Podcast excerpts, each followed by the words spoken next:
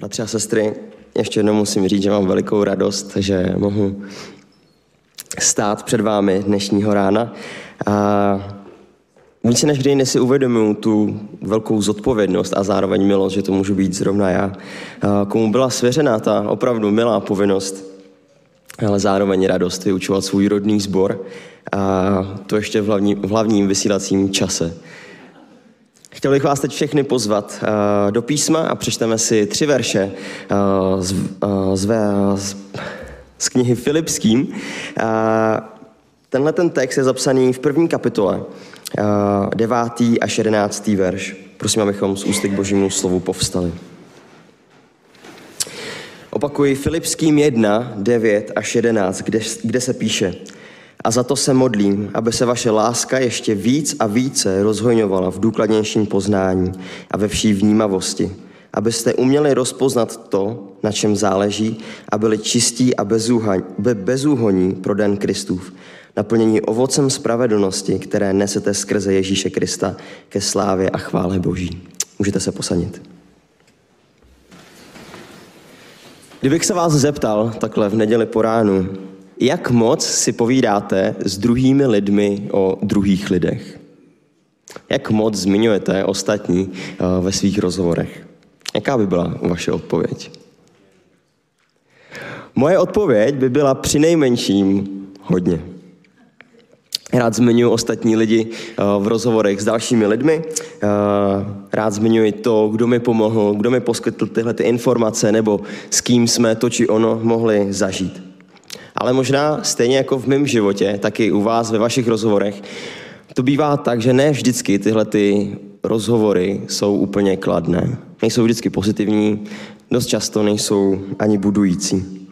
Protože pokud mnohdy nevíme, o čem se bavit eh, s naším kolegou nebo s kýmkoliv jiným, tak moc rádi šáhneme takhle po někom jiným, vytáhneme ho a bavíme se o něm. Aspoň, aby nebylo trapný ticho, aby jsme se měli o čem bavit.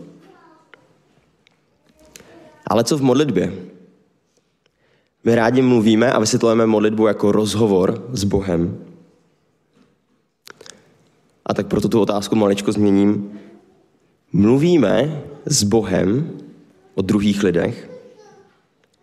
Modlíme se jeden za druhého. A tak text, který jsme si přečetli, má ve studijním, ve studijním překladu, eh, ten text je nadepsán jako Pavlova modlitba za Filipské. Tenhle ten list Pavel uh, věnuje s Timoteem právě všem křesťanům, kteří pracují a budují boží dílo ve Filipech.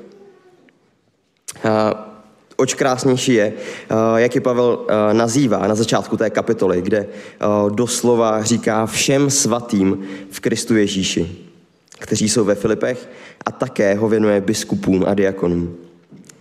A zároveň ve druhém verši této kapitoly píše milost vám a pokoj od Boha, našeho Otce a Pána Ježíše Krista. A my víme, že to není nic neobvyklého, co by Pavel dělal jen tak sporadicky. Přece jen už text, ze kterého byl úvod k modlitbám, je taky nadepsán stejně. Modlitba ne za Filipské, ale za Efeské. Zároveň je to druhá modlitba za Efeské během dvou kapitol nebo třech kapitol, který Pavel věnuje, věnuje Efeským. A pokud Pavel opravdu píše, že se modlí, tak on se opravdu modlil.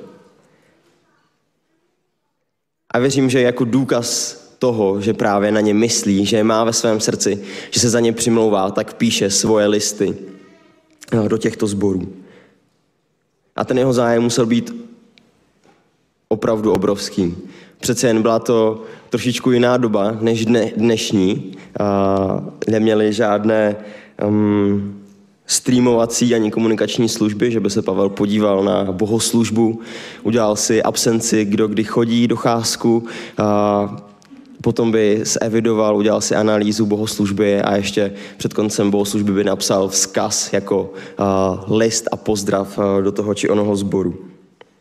Ne, Pavel pokud opravdu chtěl se zajímat o tyhle ty sbory, pokud se chtěl zajímat o boží dílo, které tam jeho spolupracovníci budují, jak se jim vede, tak se musel hodně zajímat. Musel si hodně dopisovat s lidmi dlouze, musel se doslýchat od ostatních lidí v tomhle tom vidím to jeho zapálení pro církev. Proto jsem moc rád, když uh, sestra Barbara Čermáková si připravila právě tento úvod o církvi. Jak je skvělý, když nás Bůh spojuje. Lidi, který máme spoustu rozdílů, nás lidi, kteří bychom se možná spolu nikdy nebavili, protože bychom neměli vůbec žádný důvod. Ale přece je nás Bůh spojil pro něco, pro nějaký důvod. A mně se hrozně moc líbí, když uh, apoštol Pavel píše, jak se, jak se modlí. Protože on říká, modlím se s vděčností a prosím s radostí. A přesně v tomhle tom je ta síla modlitby za spoluslužebníky na božím díle. A tak můžeme říct, že Pavel v jeho listech dává opravdový příklad a zároveň i klade důraz, že se máme modlit za jeden, jeden za druhého, protože to je důležité, ale zároveň nám i ukazuje, jak se máme modlit jeden za druhého. A přesně na tohle bych chtěl v dnešním slově eh, položit důraz. Protože věřím tomu, a to je i nadpis dnešního kázání, že i věřící potřebují modlitby. Ano, i věřící potřebují modlitby ostatních věřících.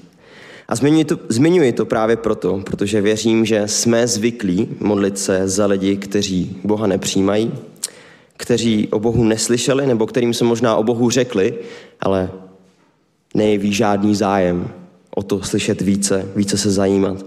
Nebo možná za ty, kteří vyrůstali v církvi, kteří možná stále chodí do naší církve, ale stále zůstávají chladní vůči božímu hlasu.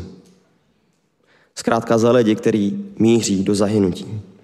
A my víme, jak moc důležité je předkládat i tyto lidi uh, na modlitbách našemu pánu. A proto věřím, že i vedle toho je důležité osvojit si i modlitby za lidi, kteří už poznali a přijali oběť Pána Ježíše Krista. Kteří již jsou omilostněními hříšníky a se kterými spolu následujeme našeho Boha a hledáme Boží vůli. Za naše bratry, za naše sestry, rád to říkám a uslyšíte to možná ještě víckrát v našem, eh, v tomto slově, za spolu služebníky nebo za spoludělníky na božím díle. Vždyť každý z nás potřebujeme boží sílu. A mnohdy ještě vedle toho potřebujeme také cítit podporu od ostatních lidí. A to je přesně ta výhoda toho místního společenství, té církve, do které jsme byli spojeni, ve které vyrůstáme duchovně ve které nás Bůh vede. Je to výhoda zdravého sboru, kde je láska k Bohu na prvním místě. A až potom ta láska jeden ke druhému. Podle vzoru z Matouše z 22. kapitoly, eh, kde se píše, farizeové se ptali, eh, kdy se farizeové ptají Ježíše na to, co je největší přikázání tak Ježíš odpovídá, miluj Pána svého Boha celým svým srdcem, celou svou duší a celou svou myslí. To je největší a první přikázání. Druhé je mu podobné. Miluj svého bližního jako sebe samého. Na těchto dvou přikázáních spočívá celý zákon a proroci. Stejně jako v Janovi v 15. kapitole ve 12. verši, kde se píše, to je mé přikázání, abyste se navzájem milovali, jako já miluji vás. A v tomhle tom je ukázaný ten Kristův způsob milování. To, jak Bůh moc miloval. To, jak Bůh moc miluje. Ale zároveň tohleto nás staví před velký úkol. Před velké nařízení. Milujte se navzájem. A právě tehdy, až budeme milovat plně Boha i lidi okolo nás, ne je mít rád, ale milovat je. Tak teprve tehdy budeme mít touhu se za ostatní věřící modlit. Vždyť všichni z nás jsme ve stejném boji. Jsme to my, kdo klesáme ve víře, kdo pochybujeme, kdo prochází zkouškami, kdo bojuje s hříchem, kdo prohrává s hříchem. A kdo jiný by se za nás měl modlit, než právě my. společenství svatých, do kterého patříme. Ale to stejné, i když se nám daří dobře, když vyhráváme, když rosteme ve vztahu s naším pánem, když se Bůh přiznává k naší práci, kdo jiný by se za nás v tuhletu chvíli měl modlit a kdo by se s námi měl radovat, než právě společenství svatých, do kterého patříme. A já věřím tomu, že největší zbraní v životě křesťana je právě modlitba. Protože skrze ní do našeho života a do našeho okolí přichází boží moc. A já minulou neděli jsem zůstával v Praze a ráno jsem se oblíkl, že půjdu do sboru, stal jsem uh, dřív, vyšel jsem dřív, abych byl uh, dříve ve sboru, mohl se pobavit ještě s, uh, s nějakými uh, lidmi. A když jsem tak šel, mám to asi čtyři minuty do sboru, tak jsem takhle z dálky viděl nějakou paní. cca 35 let. A už z dálky mi bylo jasný, že tahle ta paní mě zastaví. Že nemůžu projít kolem ní jen tak. Bylo to, bylo to takový už očividný. A tak jsem přišel a příběh byl podobný, jako možná znáte u spousty lidí, kteří vás takhle zastaví, že se moc omlouvá, ale že uh, ztratila telefon, peněženku, všechno možný a že teďka je uh, sama v Praze, nemůže se dostat domů. Já nevím, jestli to byl vymyšlený příběh, nebo opravdu ta paní potřebovala pomoc, ale já jsem cítil to, že mě jí Bůh poslal uh, do cesty. Uh, tak uh, po cestě do pekárny, kdy jsem jí šel koupit snídaně, uh, tak jsem jí řekl, čemu věřím, že na tenhle ten život nejsem sám. A zároveň uh, jsem jí tak uh, předal tu snídaní, co si sama vybrala. Uh, šli jsme, měli jsme společnou cestu a když jsme se rozcházeli, tak jsem říkal, a můžu se za vás pomodlit? A ta paní najednou se zděsila, jak kdyby se vrátila zpátky do reality a řekla, ne, to fakt ne, ne, děku, děku. Podal mi ruku a šla co nejrychleji pryč ode mě. Tak jsem ještě stihl za ní zavolat jenom, že se za ní pomodlím na cestě. Opravdu, modlitba je tou největší zbraní v životě křesťana. A zároveň je to zbraň, které se bojí i nepřítel ďábel. A to je přesně ten důvod, proč i věřící potřebují modlitby. A pokud pochopíme důležitost modlitby a tu moc, eh, tak se musíme i podívat na to, jak se za sebe navzájem máme a můžeme modlit. A jak jsem řekl, Pavel to krásně ukazuje ve svých listech a udává příklad, na co bychom měli v roz... na co bychom neměli v rozhovoru s Bohem zapomínat. A proto v tom textu, který jsme si dneska přečetli, je jeden z důvodů, znovu připomínám, jeden eh, z těch návodů, který apoštol Pavel dává, jak se máme, jak se můžeme modlit za naše bratry a sestry. Když se podíváme do toho textu, eh, do devátého verše, tam se píše, a za to se modlím, aby se vaše láska ještě víc a více rozhoňovala v důkladnějším poznání a ve vší vnímavosti. A za to se modlím, aby se vaše láska ještě víc a více rozhoňovala v důkladnějším poznání a ve vší vnímavosti. Pavel hned v tomto prvním verši naráží na obrovské a důležité téma. A tím je láska. Ne, nečteme tady, že se přimlouvá hned na začátku uh, za pohodlí do života, za bohatství, za svobodu od utrpení. Ne, Pavel se je vědom toho, co má být základním kamenem obráceného křesťana. Milovat Boha a milovat svého blížního. Stejně jako hlavní důvod toho, proč se máme modlit za další věřící. Pavel si uvědomuje, že láska je v této oblasti tím nejvíce směrodatným. Protože pokud křesťan bude rozvíjet svoji lásku k Bohu, tak s tím poroste i jeho láska k lidem.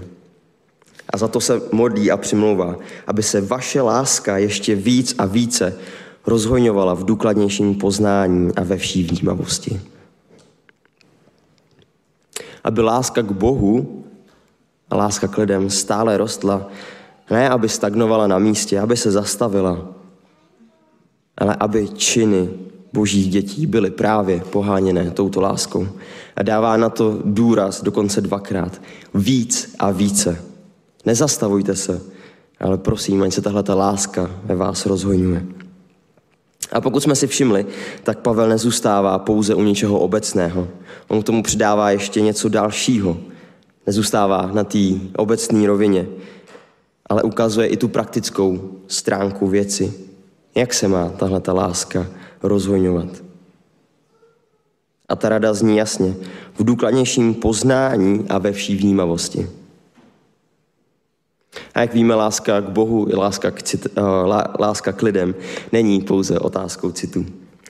To je důvod toho, proč srdce i mysl musí fungovat spolu, musí fungovat dohromady, abychom měli tu opravdovou lásku. Lásku, která dokáže rozlišovat a rozpoznávat. A to je právě možná důvod toho, proč naše láska k Bohu je často nebo občas tak vlažná. Protože ne vždycky naše mysl i srdce dokáží fungovat společně. Proč se ale máme modlit za rozvojňování lásky v důkladnějším poznání a ve vší vnímavosti u ostatních? Tady to, co Pavel popisuje v celé této modlitbě za Filipské, jsou znaky dospělosti. Znaky té duchovní dospělosti. Poznávat věci okolo nás a vnímat je. V duchovní rovině to, jak milujeme Krista. To, jak ho dokážeme poznávat v jeho lásce. Tohle je znak dospělosti. Jde tady o důkladnější poznání Boha poznávání jeho charakteru. Poznávání jeho moci, poznávání jeho milosti a stejně tak poznávání jeho lásky. A mohl bych pokračovat. Pokud tyto věci poznáme, pokud se trénujeme v poznání Boha, přichází následně i vnímavost. Protože když Boha známe, když ho více milujeme, když ho více následujeme, tak ho budeme i více vnímat. Budeme vnímat jeho charakter, jeho moc, jeho milost, jeho lásku a znovu bych mohl pokračovat. Všechno tohle a mnohem více pramení z opravdové lásky. Z té spolupráce srdce a mysli směrem k našemu Bohu. A právě i z této opravdové lásky potom musí vycházet ta pravá láska k našim bližním, k našim bratřím, k našim sestrám, spolupracovníkům na božím díle. Stejně jako to Pavel píše v osmém verši, který předchází tomuhle textu, který jsme četli, eh, kde se píše Bůh je mi svědkem, jak po vás všech toužím srdci Krista Ježíše. V tomhle je vidět dospělost duchovního života. Že se chce zlepšovat i v důkladnějším poznání lidí okolo sebe. Vnímavosti, ve vnímání lidí okolo sebe. Poznávání jejich duchovního života, jejich zkoušek, pádů, vítězství, ale zároveň, aby je dokázal vnímat, vnímání jejich osobnosti, aby se mohl za ně modlit, aby věděl, za co se má modlit. A už víte, proč, když jsem říkal, že když Pavel píše, že se modlí, že se opravdu modlil. A myslím si, že to je obrovská výzva pro náš ažský sbor. Pán nám, můžu říct, z boží milosti obrovsky žehná. Máme skvělou, pořád ještě novou modlitebnu. Máme kazatele, máme starší, máme diakony, fungující služby ve sboru, máme děti, mládež, máme všechny generace. A tohle všechno, věřím, jsme dostali od našeho pána jako dar. Ale trochu vnímám, že místo toho, aby nám to ulehčilo právě ten prostor budovat církev jako společenství lidí, proto ten prostor navazovat hlubší vztahy, zajímat se jeden od druhého, tak možná tohle všechno nám je takovou překážkou. Protože máme všechno, co chceme, ale nemáme všechno, co potřebujeme.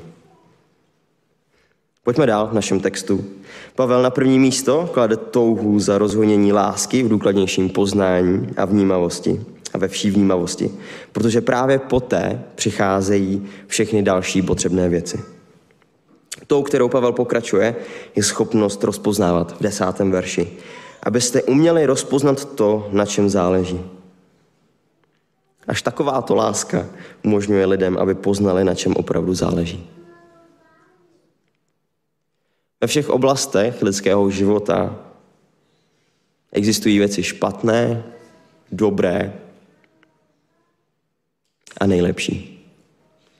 Špatné věci jsou největším, nej, největším nepřítelem dobrých věcí, ale zároveň dobré věci jsou největším nepřítelem těch nejlepších věcí. A my dokážeme díky uh, našemu poznání rozeznat mezi dobrým a špatným. Ale proto, abychom dokázali pánu upřímně sloužit, účinně, musíme správně rozeznávat i mezi tím dobrým a nejlepším. A opravdu v osobním životě křesťana, každého křesťana, toto platí dvakrát tolik.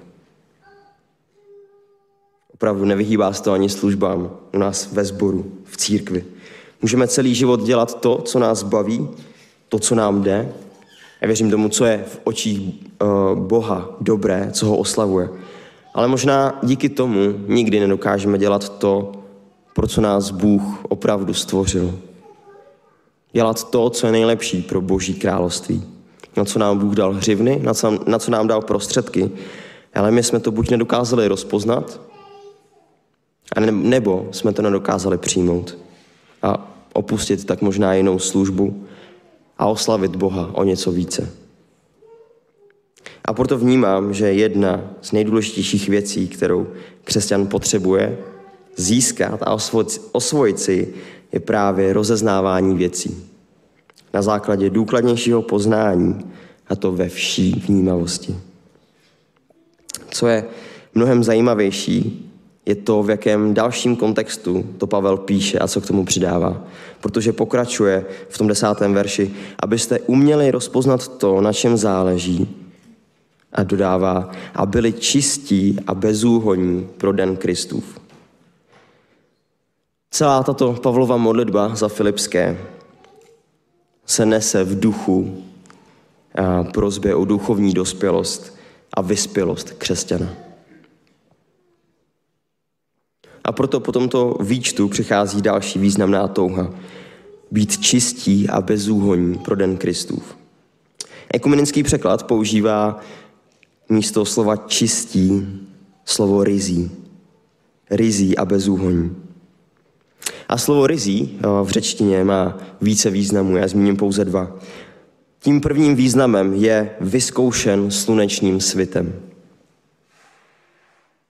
Co znamená pro křesťana být vyzkoušen slunečním světem. Takový křesťan se nemusí bát postavit se do světla. Nemusí se bát projít rentgenem, když to řekneme uh, tak, abychom to pochopili, rentgenem svého života. Vždyť my, jak už tady zaznělo v úvodu k modlitbám, my jsme děti světla. A ten, kdo je testován světlem a obstojí, tak musí být čistý čistý od svých hříchů a od své hříšné podstaty. A ten druhý význam je podobný. Ale je, je to prosetý sítem.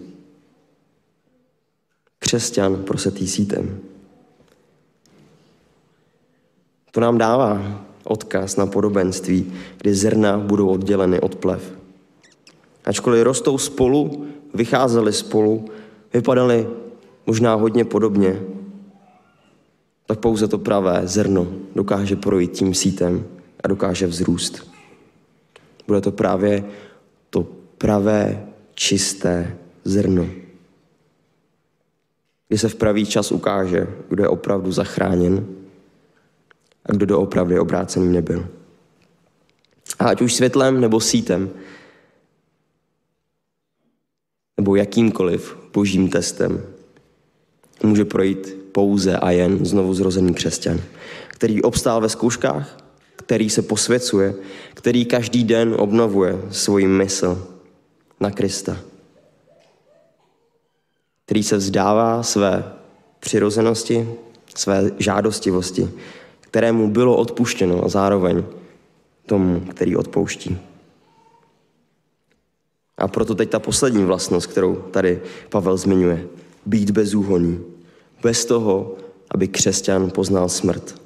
Ne bez toho, aby nepoznal hřích, to určitě ne. Protože být bez úhony neznamená být bez hříchu. Všichni z nás jsme pouze lidé a hřešíme každý den. Jsme v tom boji každý den, jsme v tom boji všichni spolu.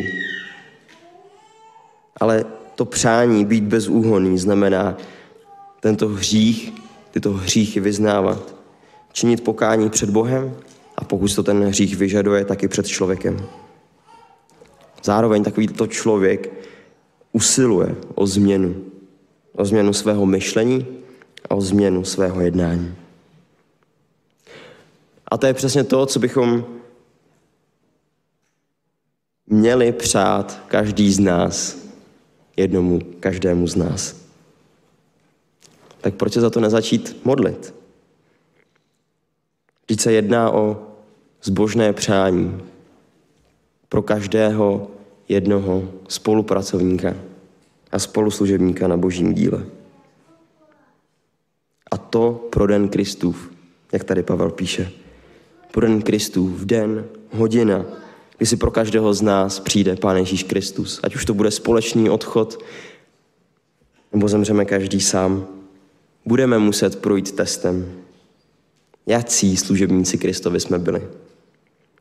Zdali obstojíme, nebo ne? Zdali budeme čistí ve světle, zdali budeme natolik čistí, že projdeme sítem. A co právě, co většího bychom si měli přát navzájem, než být čistí a bezúhoní na naší společné cestě. Co víc bychom si měli přát, než to, abychom spolu s ostatními nepoznali tu duchovní smrt. A poslední prozbou, kterou, kterou tady vidíme a kterou se Pavel modlí za Filipské, eh, je zapsána v 11. verši. Abyste byli naplněni ovocem spravedlnosti, které nesete skrze Ježíše Krista ke slávě a chvále Boží. Jak se pozná znovu zrozený křesťan? My jsme tady toho spoustu řekli. Ale je to člověk, který plně a opravdově miluje Boha, který mu odezdal svůj život a který následuje jeho vůli. Mohli bychom pokračovat v tom výčtu, ale zároveň, co je velmi důležité, je, že tento člověk, tento křesťan musí nést ovoce spravedlnosti. To znamená, že křesťan musí vést, nést ovoce, které tu spravedlnost, spravedlnost působí, ale také musí nést všechny křesťanské ctnosti, které charakterizují právě ten spravedlivý život. To už možná víte, nás to krásně uh, přesměrovává do Galackým, do páté kapitoly, kde jsou tyhle ty křesťanské ctnosti nazvány jako ovoce ducha. A klidně to pojďme spolu přečíst. Galackým 5, 22 až 23 kde se píše, ovocem ducha je však láska, radost, pokoj, trpělivost, laskavost, dobrota, věrnost, mírnost, sebeovládání. Proti takovým není žádný zákon.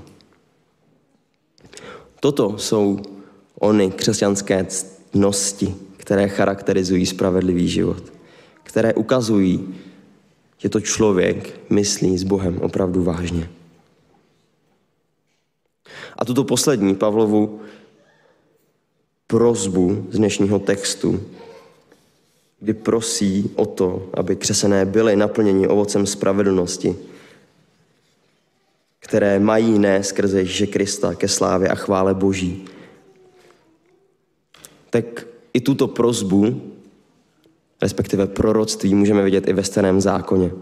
Protože v Izajáši v 61. kapitole ve třetím verši se píše budou nazváni duby spravedlnosti, sedba hospodinova, aby byl oslaven. Což v tomto našem textu je pouze překlad tohoto starozákonního do novozákonní doby. Aby byli naplněni ovocem spravedlnosti, které mají ne skrze Ježíše Krista ke slávě a chvále Boží. A není přesně tohle to, pro co my jsme voláni. Zároveň víme, že náš pán nás nazývá vinou révou, která je stvořena stejně jako každý další strom, jako, každý další, jako každá další rostlina proto, aby nesla ovoce, aby měla květy.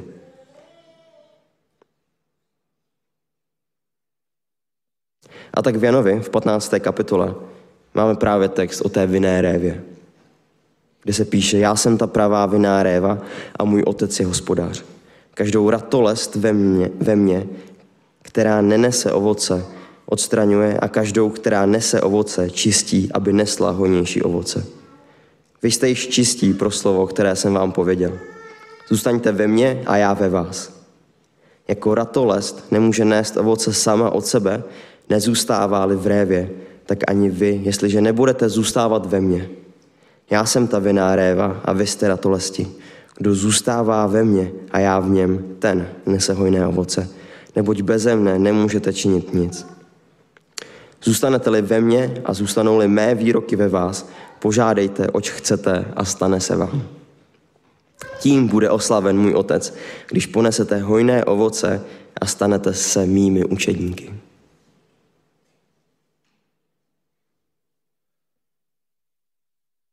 To je ta síla církve. To je ta síla toho, kdy nás Bůh spojuje v jedno. Abychom spolu bojovali ten stejný boj, který každý z nás bojujeme každý jeden den. Jen tak můžeme nést ovoce spravedlnosti. To ovoce, které ukazuje na to, že v našem srdci, v našem životě se stala radikální změna. A tak tam, kde jsme začínali, tak tam i končíme. Protože všem těmhle těm veršům, které jsem přečetl, následuje verš, který už jsme si četli. A to verš 12. v té 15. kapitole. To je mé přikázání, abyste se navzájem milovali, jako já miluji vás. Tohle všechno vychází a začíná z lásky, která stála na začátku. A k tomu musíme přijít ten 13. verš, bez kterého to všechno, co jsme si dneska řekli, co dneska zaznělo, by bylo opravdu málo. Protože ten třináctý verš říká, nikdo nemá větší lásku než tu, že položí svou duši za své přátele. A když se tak zamyslíme na závěr nad tím, že na začátku stála láska, láska nezasloužená, láska neměná, Láska k lidem ničím nepodmíněná. Láska, která stála život Božího Syna. Láska vykupující, láska obnovující. Kolik lásky pán musel dát, aby to všechno zlé a hříšné z mého života mohl smazat. Proto tak i my musíme rozhoňovat tu svoji lásku k Bohu, a k lidem. Protože Bůh nejprve miloval nás. A tak tady vidíme, že ta láska, která stojí na začátku, tak stojí i na konci. Láska, která nás musí vést do modlitby a která nás i v té modlitbě povede za ostatní křesťany. A každý z nás, znovu opakuji, víme, jaké to je bojovat ten boj Každý den. Každodenní boj. Ale přesto i mnohdy chceme bojovat sami.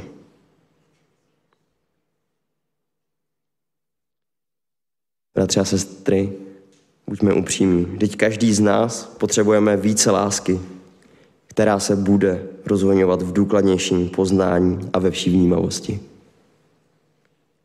Každý z nás potřebujeme umět rozpoznat to, na čem záleží abychom byli čistí a bezúhonní pro den Kristův. A v neposlední řadě, abychom byli více naplněni ovocem spravedlnosti, které neseme skrze Ježíše Krista ke slávě a chvále Boží. A tak jsem si vědom, že ten, ten text obnáší mnohem více a mohli bychom jít ještě více do hloubky. Ale věřím tomu, že právě význam i tohoto textu v našich srdcích může prohloubit pouze a jen Duch Svatý svou mocí. A tak se nechme jim proměňovat i v oblasti modliteb za naše bratry a sestry. A tak skončím otázkou, kterou jsem začal. Jak moc mluvíme s ostatními o druhých lidech? Není na čase začít tak moc mluvit o druhých lidech i s naším pánem?